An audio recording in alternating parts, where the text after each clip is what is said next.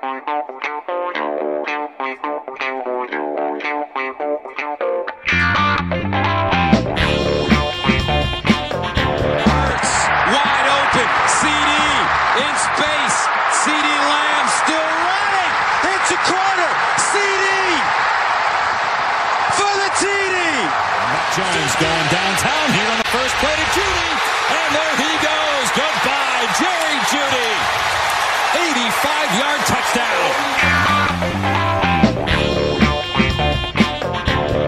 Dowdy here on the High Motor Podcast, one of the, the probably final one or two podcasts of February. And I'm going to go back to the well on something here this week. So the week before the national championship, football national championship, uh, for those of you that do remember, Kirk Herbstreit, Chris Fowler, did a media teleconference answering some questions on Clemson LSU, but but also a whole pile of other stuff. And then ESPN gave me permission to share that teleconference in its entirety on this show. And some people after that said they liked having that. You know, the people that didn't normally get to listen to a teleconference liked that. They liked the variety of topics covered in a really short period of time. So last week, Mel Kiper did a teleconference, NFL draft coming up in two months here, and ESPN again gave me permission to air that entire thing on the podcast. Big thanks to Allie Stoneberg up in Bristol for allowing me to do so. And Kiper really touches on on everything here. Uh, you know, he talks about the, the biggest smoke screens he's ever seen. Talks about Jacob Eason versus Jake Fromm, CeeDee Lamb versus Jerry Jeudy. You know, what if Isaiah Simmons somehow drops a little bit? Some of the quarterback stuff, some of those those second, third tier quarterbacks aren't getting talked about as much that feast of receivers, Lamb and Jeudy among them. And he said in this call he thinks that I believe the number he gave was he thinks that 25 to 30 could go in the first 3 rounds, which would blow the previous record out of the water. That number seems outrageously high even with this class, but still a lot of good stuff here, covers a lot of ground. So I have the entire thing if you are interested. I trimmed out the moderator so it runs pretty smoothly for you. Again, big thanks to Allie Stoneberg for allowing me to share that. Enjoy it, and I'll be back soon with another episode of the High Motor Podcast.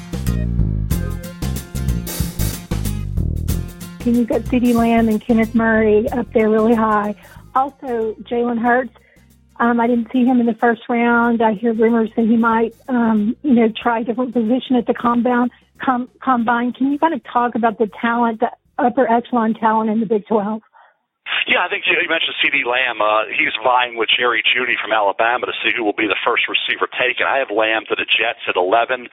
Um, you know, the way he was so versatile, you know, most of his receptions, majority of his receptions overall, if you split them, you say 50% were at the slot spot, 50% were outside. So whether it's slot or outside, he was pretty consistent both ways in terms of his overall production. So, you know, he right there in Jeudy, back to back picks at 11 and 12 possibly. And then Kenneth Murray, I mean, chiseled frame, very productive player, should run under 4 or 5 or right around 4 or 5, you would think. I have him 19 to the Las Vegas Raiders. So those two guys, and of course you mentioned Jalen Hurts. I have like a fourth round grade on him right now as a Taysom Hill type wild card. You can be a creative coordinator like what Sean Payton does with Taysom, get him involved, give defensive coordinators different looks, different things to prepare for. I think that will be Jalen Hurts' role in the NFL will be that Taysom Hill role, and I, I could see him coming off the board in around, uh, like I say, around the fourth round area. Hey Mel, we don't we don't see many quarterbacks selected in the first five picks, but early consensus on Okudah, he could be one of those rare exceptions. Just curious how he stacks up to Ramsey, Patrick Peterson, Denzel Ward, the, the other guys that have been selected in the, the top five the last decade. Yeah, he's going to have a, as a high grade. Patrick Peterson, I had number one on the board when he came out of LSU, and the other guys you mentioned had high grades. Okudah is right up there. I mean, right now you think about you know third, fourth on the big board, right behind with Tua, depending upon the medical for Tua, you could be looking at the third best player. So uh, I've said all before when we were doing the mock that if you're picking fourth like the Giants are, you got to get a guy or the Lions, you got to get a guy in your top group, and uh, certainly Okudah will be, I think, on most boards one of the top three to four players. So uh, if you look at Chase Young once, some may have him two, right behind Chase Young. So his his teammate at Ohio State. So he would make sense for the Lions at three. They need a corner. The Giants at four need a corner. I don't think he's getting past there. Uh, you know, he's a guy that's a complete corner. He tackles well. He's aggressive, which is important in today's NFL. So I think Okudah is going to go very, very early. Hey Mel, you've uh, you got Josh Jones going to Denver. How'd you weigh a tackle versus a receiver there, and did the depth of the wide receiver class make an impact on that decision? It did. There's just no depth at tackle. That's the issue. They're really after the top group. You're not going to find one unless you can develop a Saahdiq Charles at LSU, uh, or you can develop a Matt Peart at Connecticut or an Austin Jackson at USC. They're uh, the the top five are pretty defined. Where wide receiver, you can find guys that may be better second round picks than some of the guys go in the first round. Uh, yeah, I like a lot of these second round receivers. So I think I was that was the debate. I almost gave them uh, Tee Higgins, uh, and Henry Ruggs third would have been the two that would have been considered I had Jeudy and Lamb gone. Um, so I would have been gotten down to Tee Higgins from Clemson. I have to see what he runs because 40 time will be important for him. Henry Ruggs third, I think the speed's going to get him into that 22 range. I think 15 may be a little high, so that's why I went with the guy that had the higher rating. Uh, and then Jones, right tackle, left tackle. A lot of these guys can play guard initially. If you if you find you're you're okay at tackle, then you can move a guy inside the guard. We've seen that in the NFL. And going back to Jonathan Ogden, he didn't start out at left tackle; he started out at guard. So um, with Jones, I think a left tackle, right tackle guard, he gives you that kind of versatility, and he does have a great based on after the Senior Bowl practices and a great year he had at Houston. Uh, he has a grade uh, in that mid first round area. Yeah, Mel, this is a similar question. You got uh, Kinlaw of the Colts at uh, 13. Do you? And again, unless they move up to get a quarterback, which is unlikely, do you just see that Kinlaw is the better value at 13 as opposed to the next best quarterback, the next best receiver, or even left tackle? Yeah, Mike, I did, and I, yeah, certainly I don't know if he'll be there at 13. That's why he was the obvious choice when you got down. He couldn't drop any further. It would have been down to Tampa Bay or Indy at 13, 14. I didn't go into Jacksonville at nine and Mach 1.0, but things changed since then with Simmons getting pushed down um, to that spot. Uh, but Kinlaw's right there with Derrick Brown. So if Derrick Brown from Auburn's going number seven, you could make a strong case that Kinlaw can't be far after. So to get him at 13 would be obviously a good pick there. Um, I mentioned the receivers. He does have a higher grade than the receivers that would be on the board after Lamb and Jeudy. I have going right before Kinlaw in that mock, Mike, as you saw. Um, so that's why. And quarterback, yeah, I'm with you. I think it, I don't see Herbert being there. I know Todd thinks he will be. I don't. Um, we'll see how that plays out. If he were there, obviously he'd be an intriguing guy to look at. Um, I don't know if they would trade up to get him. They'd have to go probably into the top six. But I do think if Kinlaw's there, that's a guy that uh, I think would help them immensely along the interior of that defense line. Hey Mel, when you look at the Jets, a two-parter on them, uh, how do you compare Lamb and Jeudy? Why do you like Lamb a little bit better right now in terms of what he does, and then also in terms of the Jets? Uh, which offensive tackles do you think could potentially be there for them at that spot, and do you think that would be a uh, you know a possible pick considering their needs? Yeah, it would be. There's not. I thought about that, um, and I did the last one. Uh, you know, the same thing. Which one will be there that is attractive to them? And of course, uh, you know, Becton from Louisville, I have going ten to Cleveland. I have Wirfs to Arizona. I have Wills to the Chargers. So that would get down to Andrew Thomas, who's dropped a little bit and needs some technique work, plays a little high, so he's got to get uh, down a little lower. And those quick uh, bend guys might give him a little bit of trouble. So he's got to improve that technique a bit, but he's got a lot of talent. And he works hard. And then uh, Josh Jones from from uh, Houston would be the, the one that I thought about there, but that might be a little early. So I went with a higher rated guy, a position of need, a receiver, big need for Sam Darnold, and CeeDee Lamb and Jerry. Take, they they both have the same grade. Uh, as I said before, Lamb a little more versatile, and that he can be a slot guy or uh, be an outside wide receiver threat. Uh, Jeudy is a real good route runner, but he, you know, you got to remember he had a lot of help there in Alabama. You know, you had you know, DeVonta Smith would have been a first round pick if he came out this year. Will certainly be a first next year. You know, Henry Ruggs is right in there. Jalen is in the first round. Jaylen Waddle's a guy who's not even draft eligible was going to be a high pick. So there were so many other guys to worry about. The college teams have maybe one corner tops. They don't have two, three, four. So I think uh, he'll have to adjust to teams teams pressing him more, getting in his face more, uh, being a little more aggressive at the line of scrimmage with him than they were in the at the collegiate level, where Lamb was the guy that everybody knew. You identified Lamb, and they still couldn't stop him. So that's why I just gave in this mock a slight edge to Lamb. But in terms of grade, they're both equal. Mel, uh, who do you expect is going to be the first Miami Hurricane player to be drafted, and uh, which former Cane stands to gain the most from the NFL Combine? Well, I think when you look at, at you know, again, we've talked about over the last few years some guys that were going to be maybe in that mid first round, I mean mid round area, no first round caliber players. I, I look at it right now and I say Trevon Hill has upside, a transfer from Virginia Tech uh, because of the pass rush that everybody wants. Uh, you know, and he has flashed that. I thought he'd be a little more consistent with that, more productive with that this year.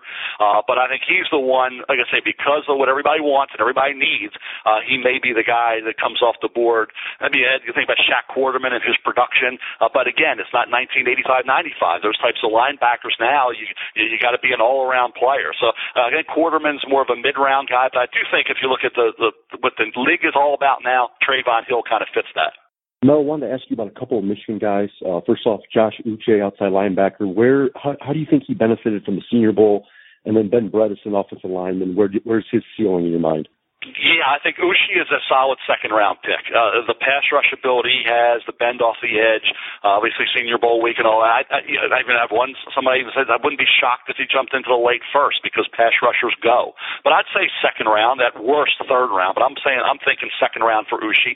Bredeson to me, if you look at the pure guards, and there's a lot of these guys can be versatile guys inside outside, but of the pure guards, uh, I think he's arguably the best in this draft. So I would say, yeah, probably third round area uh, maybe second, but I, I'd say third round for Bredeson, and I'd say second round for Uche. Hey Mel, wh- where do you see this LSU class and its place in the NFL draft's history? And uh, I see you've got five drafts in the first round. Could it set some records?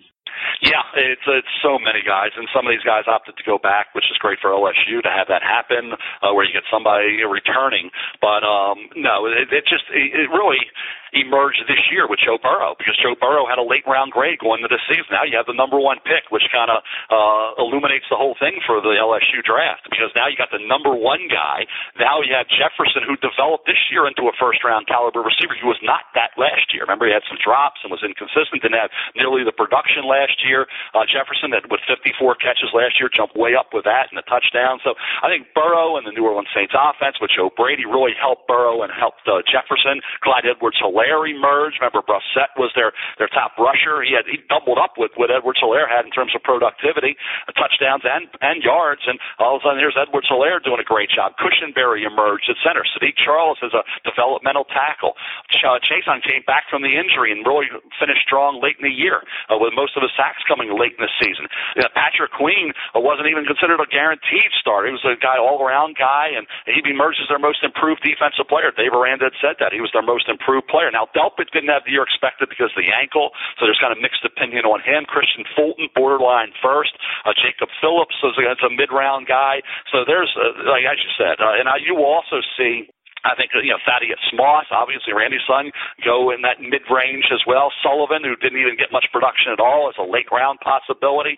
Uh, yeah, so you can go on and on. And Lawrence up front on the D line, uh, Divinity. I mean, there's it is a, an incredible class of, of, of prospects from the first round all the way through the late rounds. Uh, they're going to be well represented. Mel, you've been consistent with your Titans pick at 29. Why do you like Gross Matos there, and maybe who could some other options be at number 29? Yeah, that's where I was looking at maybe a Zack Baun uh, from Wisconsin, who kind of Mike Vrabel type, you know, coming out of Mike, you know, Ohio State is that combo guy.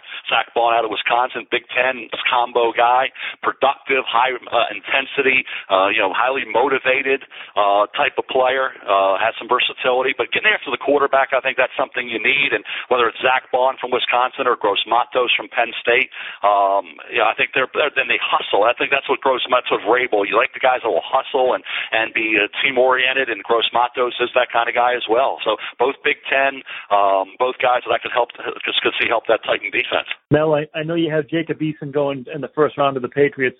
I'm wondering uh, what kind of quality pass catches you might see uh, with their three third round picks available. Well, I think in the, when you look at the guys that could drop that far with the depth at receiver, uh, that's where you get into Lynn Bowden Jr., Kentucky. Um, you would get into, at that point, uh, Antonio Gandy Golden from Liberty, Van Jefferson from Florida, um, Devin Duvernay from Texas, uh, Chase Claypool, Notre Dame, uh, Brandon Aiyuk, Arizona State, KJ Hill, Ohio State. Uh, that's that's the guys I think you could Denzel Mims from Baylor. Uh, those, those Collin Johnson, Texas. That that could be some of your third round guys. Uh, Quartney Davis, Texas A&M. Uh, I don't think Jalen Reagor is getting to the third. I think he's a two. He's going to be one of the fastest players at the combine from TCU. Um, I said Brandon Aiyuk from Arizona State could. Michael Pittman Jr. I think is more of a two, but if he got into the third because of lack of great speed, he would be a, a good pick there as well. So uh, the, it's going to be a, I think, 25 receivers in the first three and a half rounds, uh, 18 to 20 in the first couple, uh, in the first three, three, in, in the first three, going into three and a half to four, you'll probably have 25 receivers taken. So this is going to be maybe historic. I'd have to go back and check the numbers if we have when we've had that many, but uh, we could have. You could see, I could see eight receivers go in the second round. Uh, maybe five in the first and eight in the second. What challenges, Mel, do you see uh, Jake Fromm facing at the combine, and what are teams going to need to see from him as they make their evaluations? Only thing that's going to be on display there, and he's going to have to show that is the necessary arm strength, uh, because that's going to that's going to determine is he Aaron Murray, is he Andy Dalton. You know that that's what I think everybody's trying to figure out. You hear Aaron, well, he's maybe he's more like Aaron Murray. Well, maybe he's more like Andy Dalton. Okay, so if he's Andy Dalton, you're talking about a second round, early second round type quarterback. If you're Aaron Murray, you're talking about a later round quarterback who's now playing in the XFL. So again, you know that's where people are going to have to make that decision based on arm strength. We know he has the smarts. We know he has the leadership. We know he's an accurate passer. Forget the number. He lost all his receivers going into this year. So you know he can do all that. Uh, but is the arm good enough? And that's what he's going to. People are going to be really scrutinizing with uh, with Fromm going through this whole draft process leading up into late April, which will determine whether he's a second round pick or whether he's a fourth or fifth round pick. I, I think after all said and done, he may, may fall in the third round, but uh, the second round's a possibility if that arm showcases to be well enough. Hey Mel, I wanted to get your thoughts on the Iowa quarterback Nate Stanley. Like, where do you see him going in the draft, and what are kind of his strengths and weaknesses at this point?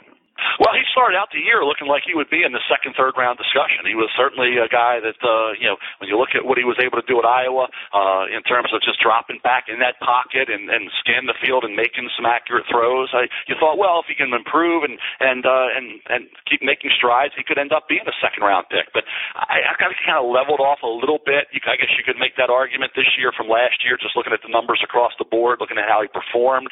Um, you know, he needs to be protected by a really good offensive line. Uh, he does run a little hot and cold. Um, you know, some of his head scratching throws are still there, but the, you know, he's got the arm talent. Uh, he's got tons of experience in that Iowa offense, which is going to prepare him very effectively for the NFL. Uh, I think instead of a second, third round pick, which you thought back in August was maybe possible, I could see him being a, a fifth to seventh round pick uh, by the time we get to late April. That certainly has a chance uh, to maybe develop down the road into a backup starter. We'll see. I don't I don't want to go that far, but I'd say in the fifth to seventh round area, uh, you know, he could come off the board. Uh, he's like I said, his grade did drop a little bit, but he's got the arm talent. That's what could get you drafted. Hey Mel, I had a couple questions about uh, two Alabama players. You've already kind of touched on a little bit, but Henry Ruggs, you mentioned maybe mid to late first round. How much is his status dependent on running an elite time at the combine? And then second question on Tua, how much do you think um, how how how are teams weighing that medical side of it with his elite talent? Yeah, that's the balance that you have to strike there. And I think it's the medical that's going to have to, to sign off. The medical people, your experts in that field with three lower extremity injuries, the ankles, both ankles, and then the hip, is going to determine everything. Uh, you know, if, whether he's a third, fourth pick in the draft when somebody trading up, whether he goes to Miami at five, the Chargers at six, or he drops down to Indianapolis at 13 is going to be determined by uh, the medical. I think he goes in the top five. I think people are going to look at him, and, and the medical technology has come so far now. The reports so far have been pretty positive. We'll see. But uh, even if you have to medically redshirt him his first year. I made the point yesterday. Hey, Patrick Mahomes didn't play his first year. It wasn't because of injury, because they had Alex Smith. He played in one game, and so you know, people looking at Patrick Mahomes didn't play. So uh, there's nothing wrong with uh, you know letting his body heal, and that may be needed. In terms of Ruggs, I have him to Buffalo because Josh Allen needs that down the field threat. He's got the big arm. He's got Cole Beasley in the slot. He's got John Brown on the outside, but they're both in that five nine five ten range. Uh, now you get the, a guy with speed down the field who's adept at that vertical stretch uh, ability, and uh, and Josh can throw as far as anybody. So I think uh, you know Josh had made tremendous improvement, got him to the playoffs, and I think Ruggs would help that offense and and Brian Daboll even more so. Hey Mel, the Ravens are always trying to look to improve at wide receiver. What wide receivers represent probably the the best value at the bottom of the first round? That's a good question, James. I, I think it's going to be very tough to find somebody at that point. I, I just think you know Henry Ruggs will be gone. Uh, obviously, anytime you're on four two five, which will be so you're going to you know somewhere John Ross came off the board in the top ten, and he's I think he's better than John Ross in terms of uh, you know the potential that he has moving forward, or at least as good coming into the league as what Ross was. So uh, he's going to go uh, not as high as Ross, uh, but somewhere in the middle to later portion of round one, and not as late as that. I think 22 to I'd say 22 to twenty. 35 would be as far as I could see him dropping Jamison on him. So then it gets into KJ Hamler at Penn State, who, if he was more consistent, would be a guaranteed first. Uh, Justin Jefferson, LSU, depends on his 40 time there. Uh, Jalen Reagor, TCU, I'm more of a second round grade on him. So I, I think linebacker, I gave him Patrick Queen from LSU. I think that would be a great fit for them uh, you know, because he's a three down guy. He had a phenomenal year, well coached with Dave Aranda there. Great tackler. You saw that in the game against Clemson, kind of saved them in a couple of those spots there uh, in that championship game. So I think if Patrick Queen were there, and I've had him there in the mock on both one and two, uh, I think that would supersede maybe a wide receiver that doesn't have a first round grade. Yes, man. What makes Andrew Thomas, the tackle from Georgia, such a good prospect? And then how does this draft stack up with the uh, Falcons' never-ending quest to find some pass rush? Yeah, in terms of Thomas, first of all, I think just a little more technique work, and I think his, his grade. You know, people thought maybe seven, maybe eight to Arizona, ten to Cleveland. I have him eighteen to Miami, so uh, he's dropped a little bit. Uh, you know, technique work. You know, he's uh, to improve just a bit, but he's a, hard worker, and he gives you everything he has. And he's going to keep getting better and better. So I think uh, you know the ceiling is, is high enough where he could be a mid first round pick, still at worst a late first round pick. Um, in terms of Atlanta, I have them taking a pass rusher and AJ Epenesa. He's got sack production over the last two years consistent. He was a five star recruit coming out of high school. Uh, rarely does Kirk uh, Ferentz get those kind of play. He develops great players, but they don't usually come in. And Epenesa came in with that high grade, and he performed. They can move him inside. You can kick him inside uh, in situations there, getting him over to the center guard. So he gives you versatility, great effort. Uh, either Epenesa or, or K'Lavon Chaisson from LSU, I think, would be possibilities there uh, for Atlanta needing that pass rusher. Hey, Mel, uh, two receivers I want to get your take on. You mentioned Higgins from Clemson earlier and also Shenault from Colorado. Uh, what your take on those two guys? Higgins is interesting. You know, he's six four. He's got great, great ball skills, but he doesn't, you know, separate. He doesn't have that explosive burst out of his break. Uh, I'd like to see a little more physicality in those jump ball, power forward type situations with him. How he runs will be important. Some think he'll run four five five. We'll see if he runs in that four five two to four five five range. He'll be certainly in the mid first. I think Philadelphia is a possibility. Buffalo would be a possibility uh, at 22. Philadelphia at 21. Buffalo at 22. Uh, Shenault, I like. Love his versatility. I have thought about Buffalo with him because on those jet sweeps, uh, Brian Daboll loves that type of guy. He can come around and he's flipping the ball and he can do some damage. He can get him in the backfield in the Wildcat. He's done that. Uh, he did have the injury, and uh, I think people want to see. Uh, you still, I think, evaluate him as to whether he is a late one. Uh, I keep hearing second, so I took him out of the late first, uh, put him in the second. But uh, he's borderline. He's one of those borderline guys I could see very easily going between 22 and 32, and worst case scenario, go early to mid second round. Now, what are you hearing about uh, from uh, how teams feel about the combine changes, the changes in schedule, and the interview time uh, and uh, limitation schedule? Well, we're going to be there again. Uh, yeah, I don't glean a lot from the combine myself. Uh, you know, I was there, and you know, you watch it, and watching guys run. For some teams are keeping some of their coaches back to evaluate film and and spend that time more wisely because you're going to get all the numbers. Now, the interviews are important, and then the they have their numbers and they have all that, and who they're bringing in to interview. And the medical is critical, is key to all this. And you get those medical reports. Teams all being there getting that, but the interview is something you, obviously we can't get into, but that's huge for these teams.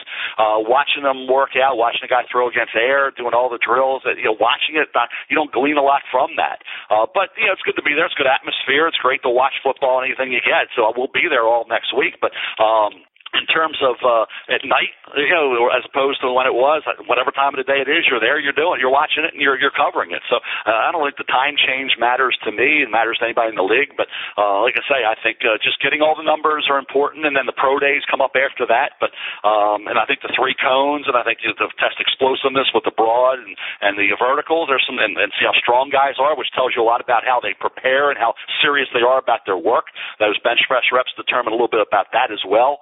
So there, there's things you take from every drill and every number you get. Uh, so yeah, it's important, but I don't. Uh, the changes don't impact anything for me at all. Mel, saw you move Justin Herbert up in your latest mock. How much is for him is going to be dependent on Tua and the medical outcome there, and how teams view him, and what can Justin do himself uh, throughout this draft process to improve his stock, if at all? Yeah, that's because he went from six to five. He didn't move up much. He went from the Chargers to the the Dolphins. That was the the whole Tua being optimistic about the the medical. Uh, if Tua drops to five, then the Chargers sitting there at six with a possibility to get Justin. I think that yeah, there's nothing you can do when obviously games are over. I think that showing that you're a, you have that it factor. I think the most important thing is show that it factor. Shows you can command a room, that you have that aura about you. Uh, that, that, that if you walk into a room, guys say hey, you're a leader. That they know that. Say with Josh Allen was a tremendous competitor, come out of Wyoming, most competitive player Craig Bohl ever coached. That's you hear the Buffalo Bill players say, hey, hey Josh is going to lead. He led them to the playoffs. He's guy's going to take us to the Super Bowl. We just follow Josh's lead, and we know we you know he's going to win a lot of games and win big for us. And that's what I think Justin Herbert has to show. We know he has the athletic, physical talent, the arm talent, the athleticism, the mobility. We know how intelligent he is. We know what a great kid he is. Uh, is he instinctive enough as a quarterback? And does he have, let's say, that it factor to be that incredible, off the charts competitor that uh, a lot of times separates the the good ones from the average ones, the great ones from the good ones, uh, the, the the average to good from the bus. Uh, a lot of times is what level competitor are you? And I think that's what teams want to really find out here. Your thoughts on uh, two Notre Dame players who have received some buzz in the last couple months, uh, first round buzz in the last couple months, and Julian Okwara and Cole Kmet, and then see if there's any other uh, Irish players that your interest peaked heading into the combine. Yeah, you know, as a Notre Dame fan as I am, I, you watch these guys. Julian Okwara, of course, with the injury, I think he was would have been a solid second round pick, and we'll see how that all turns out. But I think Cole Kmet's the most interesting for me as far as the first round. Had him in there earlier, took him out. The question about speed will be answered at the combine pro day. Uh, if he runs in the four sevens, I think he's in the first round discussion. Four eights puts him in the second round area. So the Cole Kmet's the one to keep an eye on there. Chase Claypool as well uh, has heat test uh, with his size uh, will be important important. Same thing with Tony Jones, uh, the running back. Um, and of course, on the defensive side, I mentioned Okwara, but Troy Pride Jr. He should be four three sp- should be able to showcase four three speed. Good Senior Bowl week. Uh, by the time we get to late April, I think Troy Troy Pride could be a, a solid second round draft choice. I know I'd love to ask you about all the Ohio State players, but I just want to ask you about the two defensive backs who are not Jeffrey Okudah. Can you give me your assessment of uh, Damon Arnette and also Jordan Fuller? Arnette playing through that injury, I mean, the the way he performed, the, know, how aggressive he can be, and, and and the plays he can make and cover, I like him. I've liked him all along. I think he, if he gets lost in the shuffle a bit, uh, he could be a really good in that third round discussion type area.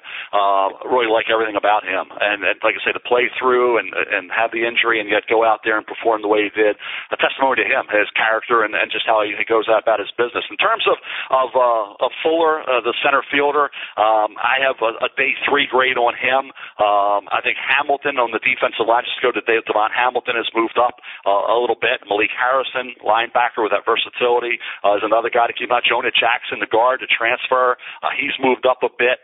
Um, you know, and KJ Hill, the receiver, is going to be very interesting. And of course, J.K. Dobbins, running back, would have been a first round pick based on running ability, but he's got to take care of the ball and he's got to, you know, keep improving as a receiver. Saw a couple drops in that uh, in that playoff game. So to me, uh, you know, those are some intriguing guys. But I think certainly uh, a guy like Arnette, uh, he's not going to go where Kudo goes, but he's going to go, I think, somewhere on some, some at some point in time on night two, day two. Mel, like like Bill, I have a lot of Michigan players I want to ask you about, but if I could just touch on a couple, uh, Shea Patterson, of course, and and I saw you have Cesar Ruiz rated up there pretty high, and Peoples Jones, where you know it, it didn't have great numbers, yeah, Julie, I, I think in terms of the group you mentioned, the run, uh, you think about uh, you know Bredeson and Runyan and guys, but Ruiz is the one that has moved way up. You know, he played guard, as you know, early on in his career, then solidified with the anchor. Uh, that center spot kept getting better and better, so he's going to have a chance to be a first round pick. I tried to get him in that 20 to 32 range. Him to Kansas City. Could have even given him uh, a little higher because he does play, and has that ability to project the center or guard. Uh, so I think uh, he will go with the first of that group. Patterson, I have a uh, under undrafted free agent grade on. I think he can. It wouldn't surprise me if he was a sixth, seventh round pick. I have a uh, priority free agent grade on him. And as far as uh, Donovan Peoples Jones, Todd's a little higher on him than I am. Uh, I just saw some inconsistencies with him. Uh, I want to see him become more of a power forward and take advantage of that size advantage that he has a little bit better than and more effectively and more consistently than he did. So I have a fourth, fifth round grade on Peoples Jones, and Todd has a little bit higher grade on him than I do. Uh, and as I said, I uh, you know I think in terms of the uh, the defensive side of the ball, Josh Metellus, the safety. Um, it's going to be interesting to see how he runs. And I think that will determine uh, you know, where he ends up in the draft. You mentioned Antonio Gandy Golden as a as a likely third round draft pick. What did you like out of him at the Senior Bowl, and what can he do better at the combine to potentially raise his stock? Yeah, I wrote him up during the year on ESPN.com as an under the radar guy that I really liked, and I, he caught my attention. Uh, you know, he's a, like I say, he's got size. He plays physical. He you know, he'll catch with it. He'll be a hands catcher. Um, he knows how to use that frame to shield the defender, which I like. Uh, he showed a pretty good burst out of his break, which is important for a player his size. And then, as I say, he, he showed he can play with the big boys. So, uh, it, depending upon his workout numbers, uh, you could see him. I could see him going anywhere between the second and fourth round. Hey, Mel, I was wondering what Michigan State guys you think, or what Michigan State guy you think will be the their top prospect on the board, and then maybe some other guys you think will have the could possibly hear their name called during the draft. Good question. I think because there's a lot of different players that are going to be in the later round discussion. But the guy I think, of all the players, uh, Kenny Willekes started out the year and looked like an elite guy, and then of course didn't get off to the great start, then came on late. But I think the player that I like in terms of grade the best is Josiah Scott, uh, the corner. Um, you know, he's five ten. He's about what 175. Uh, you know, he, you know, he's the kind of guy. He's aggressive. He's a willing tackler. He's got good awareness. He was a really good recruit coming out. Played right away uh, he's got pretty good ball skills, seven career interceptions. I like the tape. I like what I saw of him. Uh, I like the way he turns, like the way he flips his hips, like his feet. Uh, I think Josiah Scott uh, has a chance. He's going to help the secondary. You know, whether he's a starter, nickel, fourth corner, he, he's going to be a guy who plays in the league for a long time. I think uh, as a, I'd say a third to fifth round pick. Hi, Mel. I was wondering what tight ends do you think might be a good fit for the Bears in the second round? There's going to be a lot of guys that are going to be in that discussion as second round tight ends. I think Cole Kmet the Notre Dame tight end would be a really good option. Harrison Bryant, Florida Atlantic. This guy just has a feel for getting open. Bryant does. It just has that natural feel for getting open. He uh, he, he hustles. He'll try to be a blocker. He'll try to shield. He's not a guy who's explosive as a blocker, but he's a willing blocker. I like him a lot. Senior Bowl week certainly uh, helped him as well.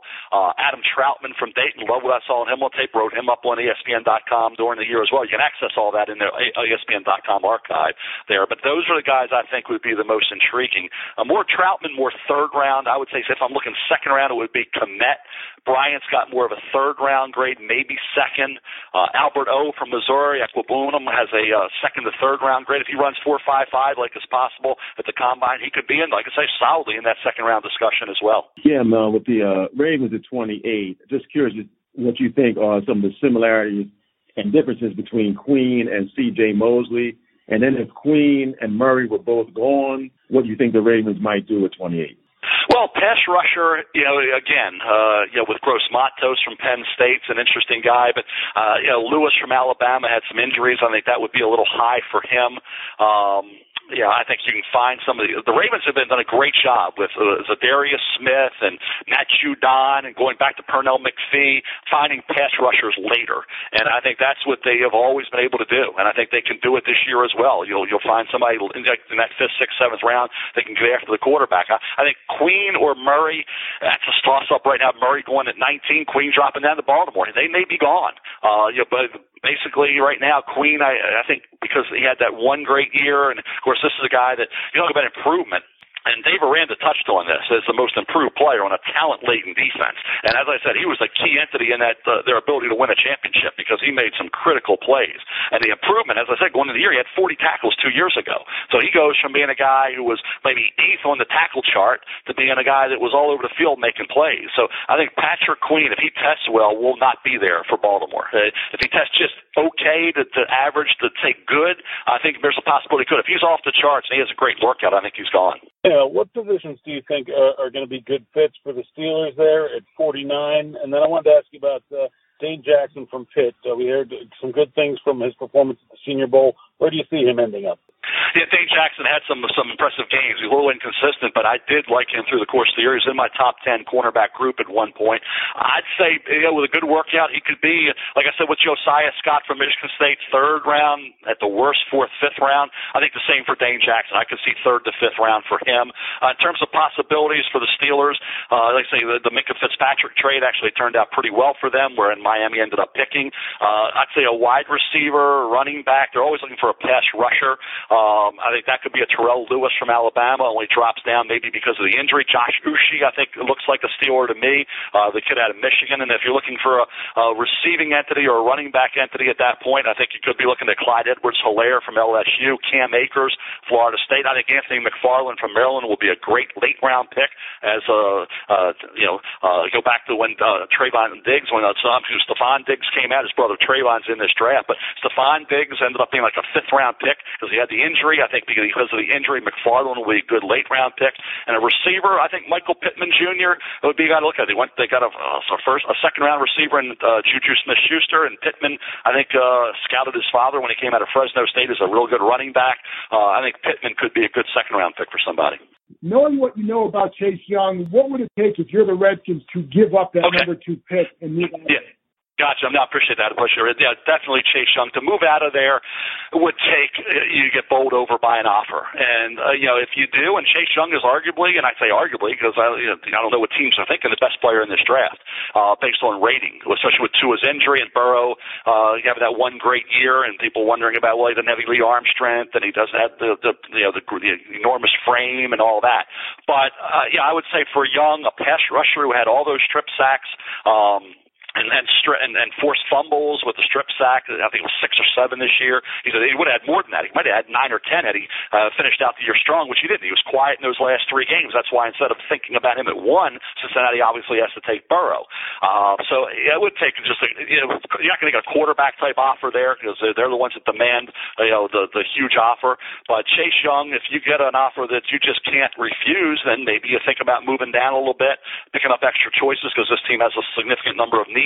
Other than that, unless you're bowled over by an offer, you take a guy at two who on most boards I think will be the number one player in Chase Young. I want to ask you about a couple Canadians. You've already talked about Chase Claypool from Notre Dame. What are your takes on Oklahoma defensive tackle Neville Gallimore and Ohio QB Nathan Rourke, and if there's any other Canadians on your radar for the draft?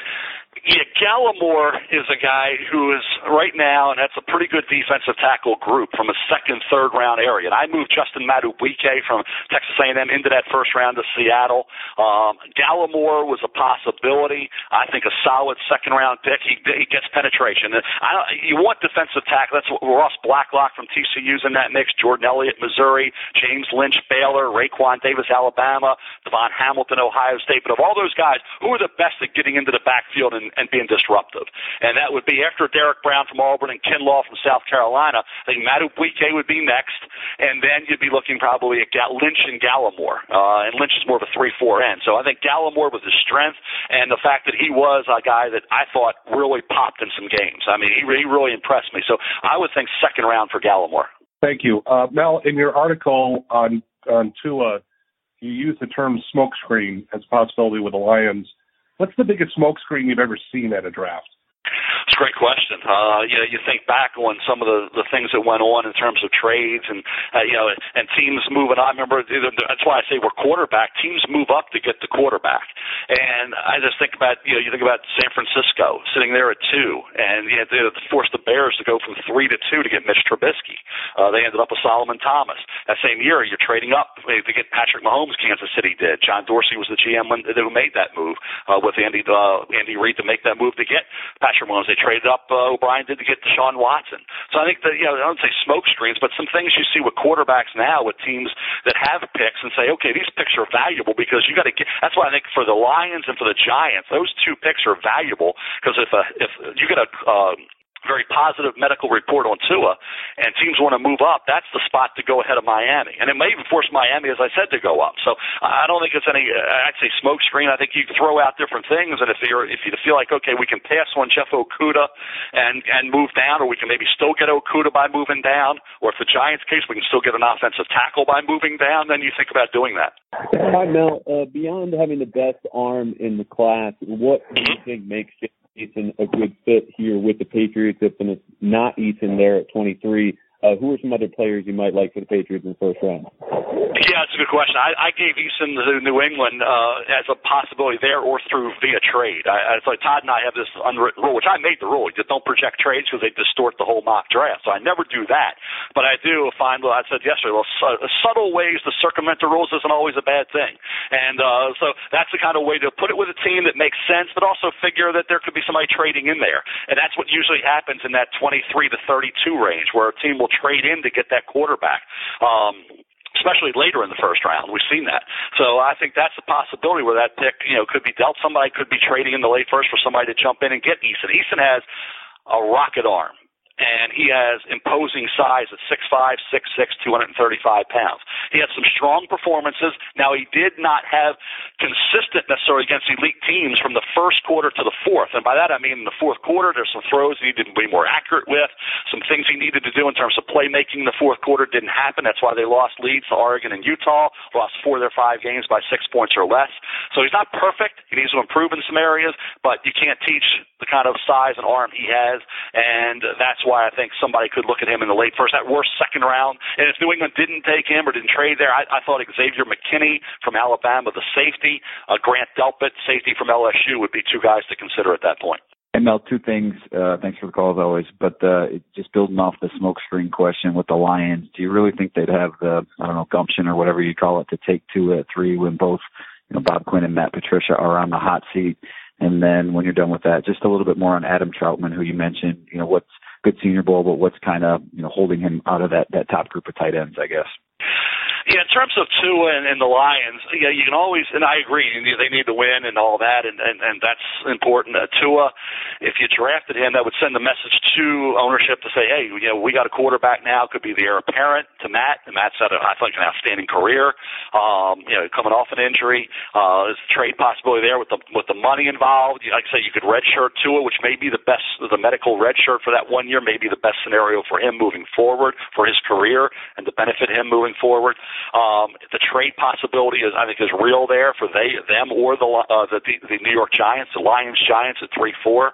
Um, in terms of Adam Trautman, uh, yeah, you watch the kid, just the way he emerged in terms of the position after you know the, the, adapting to being a tight end, doing a, dominating that level, the hands, the fact that he can you know, just overpower people at times in the open field.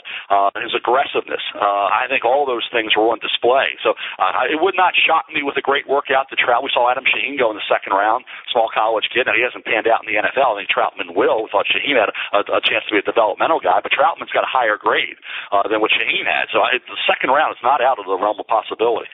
Hey Mel, what's your assessment of Logan Wilson, the linebacker out of Wyoming, and how his skill set might translate to the NFL? And then what what kind of grade do you have on him going into the combine?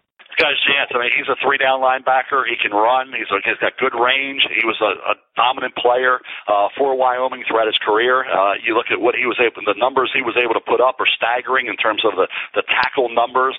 Uh, and in college, sometimes you get credit for tackles where you're just in the area or you're you, come in late. But uh, to have the numbers he had, uh, you know, consistently throughout his career to remain durable and, and, and as well and be out there game after game, uh, I think he's got a chance. So with a good workout, he should test pretty well. I think I'll project him right now as a third round pick. And I have him right now as the fourth or fifth best inside linebacker, uh, late second to third round for Wilson, I believe. And I, I'd, I'd say, like I said, I think he's gone before day two ends.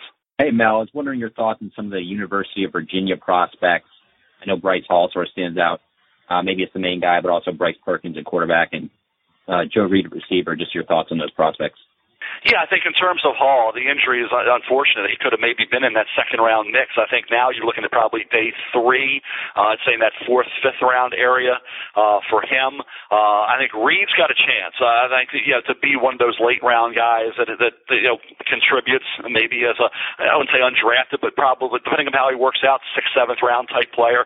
Perkins, another guy, come in late. Uh, we see what Taysom Hill's done in New Orleans. I project Jalen Hurts as a fourth round pick as that type of, of of quarterback that can fill a role and give defenses something else to look at. Perkins could maybe be that type of player as well. So uh, possibility there for late rounds for him. But I would say Hall still, even despite the injury, uh, is their first player drafted. Hey Mel, I know you were asked about him a little bit earlier, but Liberty's Antonio Gandy Golden. Where do you see him as uh, maybe his biggest hurdle he needs to overcome to kind of be a, a starter in the league? Well, just adapting to playing against big time corners that lock you down right. You know, you're not able to, uh, to physically have a mismatch against anybody. That's really the the thing about everybody. It doesn't matter if you come out of Liberty or you come out of of Alabama uh, or or Ohio State. It doesn't matter. You still have to adjust to that because most teams don't have more than one corner that can really do the job and be at a high level, and some don't even have that. So that's why it's it's an adjustment when you know that guy right you know, a yard away is right in your face, and now you got to deal with that, and you haven't had to deal with that before. Um, so and being able to be precise with your routes and, and that. So to me, I think that's the adjustment. But I, I don't think he's getting out of the third round. I think he's just too talented. He, he had a great year and he had the, the Senior Bowl week. So I'd, I'd say no later than round three for Antonio Gandy Golden. Hey Mel, you had uh, Winfield Jr. to the Vikings at 25 in your latest mock, and you mentioned that you that you liked his 2019 tape. What exactly did you like about that tape that, that you you've been watching? Well, first of all, he's a great tackler. You let him in tackles. Um, he gets sacks. They put him in almost like a linebacker role. He can play the center field role. I love the one tape, the versatility. He had the seven interceptions. He returned one, I believe, for a touchdown. In the game I saw, uh, he had, like I said, he had, he had uh, you know, three games or three or four games with over ten tackles. He was dominant in that Penn State game with a couple picks and ten plus tackles. He saved the Fresno State game in overtime when he showed great range and hands coming through with that interception in the end zone nine career interceptions. Uh, I said, uh, the, you know, he, he had the injuries though, and that's the issue. You know, he had uh, two separate injuries. He had the uh, hamstring in 2017 and then he had the uh, the foot injury uh, in 2018. So you know, 2016 he's healthy, does a great job. 2019 does a great job. But two years of two years of great play, two years of injury is the why, reason why there's some reservation about moving him up too far, or some hesitancy, I should say. His father was a great player at Ohio State, then in the NFL. Um, this kid has feel. You know about it factor, feel for the game, instincts for the game. Uh, that's Antonio Winfield Jr. I have him from the Minnesota. You could have put him somewhere else in the late first. I, he's not getting past the early to mid second, in my opinion, and I think he's a definite. He, he plays like a first rounder. Put it that way. Uh, no, uh, thanks for doing this again. Uh, the Bears have two picks in the, the first half of the second round. There, uh, I'm curious if there's a position group that you find particularly deep, where there may be some first rounders there. Uh, uh, specifically, even on the offensive line side, and what else you've heard about uh, what the Bears might be interested in? Well, I think the offensive line is going to be very, I'd say, uh, tricky to try to find somebody, uh, whether it be tackle or guard. More so, guard will be easier. Tackle is going to be depending upon your scouting. Do you like, let's say, Matt Peart from Connecticut is a good developmental tackle. Uh, Austin Jackson, USC. I know Todd had him in the first. I didn't. I think he needs a lot of technique work. Uh, he needs to be much more consistent. We saw what happened when he went up against Epenesa. Um, uh, I think if you look at the guard position, you can find guys, and I think uh, we mentioned Ben Bredeson. I think uh, you know, Logan Stenberg from Kentucky is another one. Robert Hunt, Louisiana Lafayette has versatility. So I think there'll there'll be some linemen uh, if you do a good job in terms of your scouting uh, to find those guys. I mentioned some of the tight ends as well that could be factors in that second or third round mix. But in terms of the linemen, in terms of tackle, I would say Matt Peart from Connecticut, uh, Charles from LSU, and Jackson from USC. Yeah, thanks, Mel. Uh, just a couple things. Um, you're looking at uh, Kinlaw at 13 for the Colts, and uh, you mentioned a possible cornerback. Uh, who do you think uh, they might take a cornerback, and if do you see defense being a lock? Secondly, uh, who do you feel like the Colts might take with that 34th pick in the second round? Yeah, I think that when you look at the Colts and you look at what they really need, and, and you go through that team, if they could add a guy like Kinlaw on the defensive line, then get a receiver. I, I think a receiver is a critical part of this whole thing, uh, whether it's Brissett or whoever the quarterback may be. Uh, and then obviously you can look down the line at the corner. I think, and I'll just throw out some receivers. I think when you look in in that area, KJ Hamler from Penn State, Laviska Shenault Jr. from Colorado would be guys to look at there. If you're looking for corners uh, in that area, uh, a couple guys I really think could be good picks at that point point. I think Jaylon Johnson from Utah, with his size and his potential, uh, could be a guy. Kristian Fulton could very easily fall into the second round out of LSU. Uh, Jeff Gladney out of TCU could certainly be in the second round mix. So uh, there's going to be some corners in, in round two that have a lot of ability, and also, as I say, some of those receivers I mentioned. But those, I think, receiver, you got to find somebody to take pressure off. Which you know, you think about Hilton, you think about all the pressure was on him to be the guy. Um, uh, you know, we'll see what happens with some of the other guys uh, as they emerge. But I think wide receiver, uh, corner, and if they can get a Kinlaw in the first round, that would be a big help. Hey Mel, do you think there's, there's any chance that uh, Isaiah Simmons could slip to 12? And if he didn't, would it be worth packaging 12 and 19 to get him? What do you have the Raiders doing? Well, linebacker's a need, and I just don't think Simmons is going to be there at 12. So, uh, yeah, I think you'd have to get ahead of Jacksonville at 9. Uh, there's a possibility the Giants could be looking at him at 4. Uh, so between 4 and 9 for Simmons. Uh, just a great player, very versatile, which I think that versatility may hurt him a bit because there's not a defined role inside, outside, you know, you know safety role. Uh, he can cover, he can flip the hips and run like a corner safety. We've seen that down the field. Uh, we see him get after the quarterback. Saw that early in the Ohio State in the um, in the LSU game. Um, so I think uh, he's going. I have I have Kenneth Murray going there at 19, linebacker from Oklahoma, and I have them taking uh, Jerry Jeudy, the wide receiver from Alabama, at 12. So you get the linebacker, whether it's Murray or Patrick Queen from LSU at 19, and you get the receiver, be it CeeDee Lamb from Oklahoma or be it Jeudy from Alabama at number 12. Hey Mel, uh, Nebraska ended its 56-year NFL draft streak last year. It has three, or I'm sorry, four uh, prospects at the combine this year. Three D linemen and the Davis twins, uh, Darrion Daniels, and a corner Lamar Jackson. I'm curious, how would you evaluate that group's draft stock right now? And then as a follow-up, what's the best thing a, a defensive lineman who's maybe on the fringe of the draft can do to impress teams at the combine? Um, I'd say as far as the group of Nebraska Cornhusker players, uh, you know, I, Lamar Jackson because of the size and the way he played. I mean, he's a big physical corner. He got some versatility there. Like what I saw with him on tape. Um, I think he's more of a fourth round type guy, fourth, fifth round type of player. Um, I think in terms of Daniels up front's got a chance. Uh, as they, as well, I think they have all have a chance to make a team, but Daniels certainly has a, an awful lot of ability. Um, but I would say of, the, of all the Nebraska players, I would think that uh, Lamar Jackson Jackson will be the guy. In terms of a defensive lineman, uh, late uh, to defense, go to the defensive tackle spot. Um, Robert Windsor, Penn State. When I say late, maybe fourth round for him. Uh, Omar Murchison from NC State, maybe later rounds. Maybe when he gets into the day three area, could be a good pick. Uh, but I think Windsor, if you look at that fourth, fifth round area, maybe a little higher from Penn State. Let's say Murchison from from NC State, more of a day three guy. Hi, Mel. Wanted to ask you about another Michigan guy. Uh, Lavert Hill isn't the biggest biggest corner out there, but he's been Michigan's top corner for a few years now. A lot of experience playing man to man. How do you think he fits into this draft?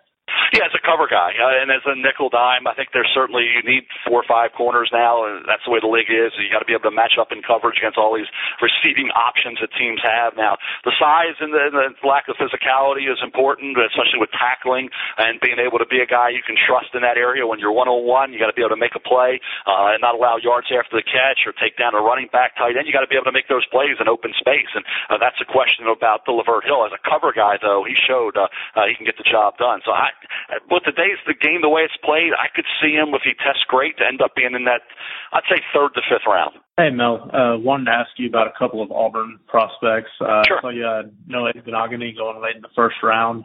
Uh, mm-hmm. just what stands out about him as a prospect, especially as a guy who's only played corner for a couple of years?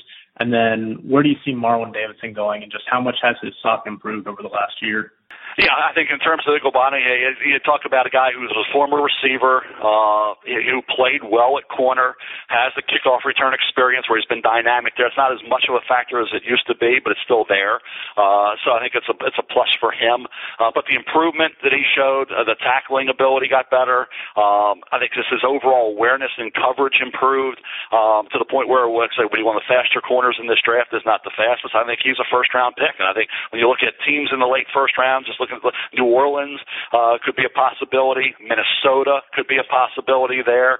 Uh, you get into the late first, certainly if he was there for Kansas City, I had him going there in Mock uh, 1.0. Uh, I think Davidson, uh, the versatility with him, uh, you know, to, uh, is going to help him. Senior Bowl week obviously did. He got better this year in terms of just uh, you know the technique and the pass rush moves and all that. Uh, I think he's a second round pick. Uh, something maybe first. I think more second round for him. And then if you look for one of the faster players in the draft, it's going to be cornerback Javaris Davis. Uh, you know, from Auburn, who's uh, you know the cousins uh, both played in the NFL, um, and certainly he will have a chance as one of the faster cornerbacks uh, to have a shot to, to make a team as a nickel corner. With Steve Keim re-signing DJ Humphries yesterday, three three year deal. Right. Can you see the Cardinals maybe go in a different route than tackle? I know again I'm taking Wirfs, but what what about Jerry Jeudy and, and CeeDee Lamb? Is that a possibility with Kingsbury Murray connection there? Yeah, it definitely is, and I, I certainly thought about that when I did the mock. And you always you do this type of thing, and and yeah, you look at who the, Wirfs was a right tackle, and I think that's where you think he played two games at left tackle. Um, is a little high for that receiver at eight. You know, Jeudy or Lamb. Uh, you could argue no uh, that they they could be taken that high, and, it, and some will even say Wirfs is a little high at eight because there's mixed opinion on him. So no, I would have no problem at all. And I thought about that uh, with CeeDee Lamb, uh, and of course I thought of you about Jerry Jeudy. Both those receivers would make sense. So no, they could go that route, but keep in mind, Wirfs can play right, left. You can you can always kick your tackles inside the guard. Initially, I mentioned that Ogden and others. That's where they started out their career. So if they want to protect their franchise in Kyler Murray, you go with the offensive lineman, or if you want to uh, try to give him another weapon, you take Lamb or Jeudy. So I would have no problem at all if they went wide receiver at eight. Hey Mel, uh, just curious where you see the Bucks going at 14. I know O line, D line's a concern, and and they seem committed to maybe adding a quarterback uh, second or third day. What what might be a good fit there? Yeah, I think if you look at, I'll go real quick to the quarterback thing. If you're looking for, you know, a day two possibility, um, you know, you're looking at Jake Fromm, uh, you know, Jacob Eason, if he doesn't go in the first, they drop to the second, or Jordan Love from Utah State. But Fromm would be more the guy that I would pretty much say would be second or third round.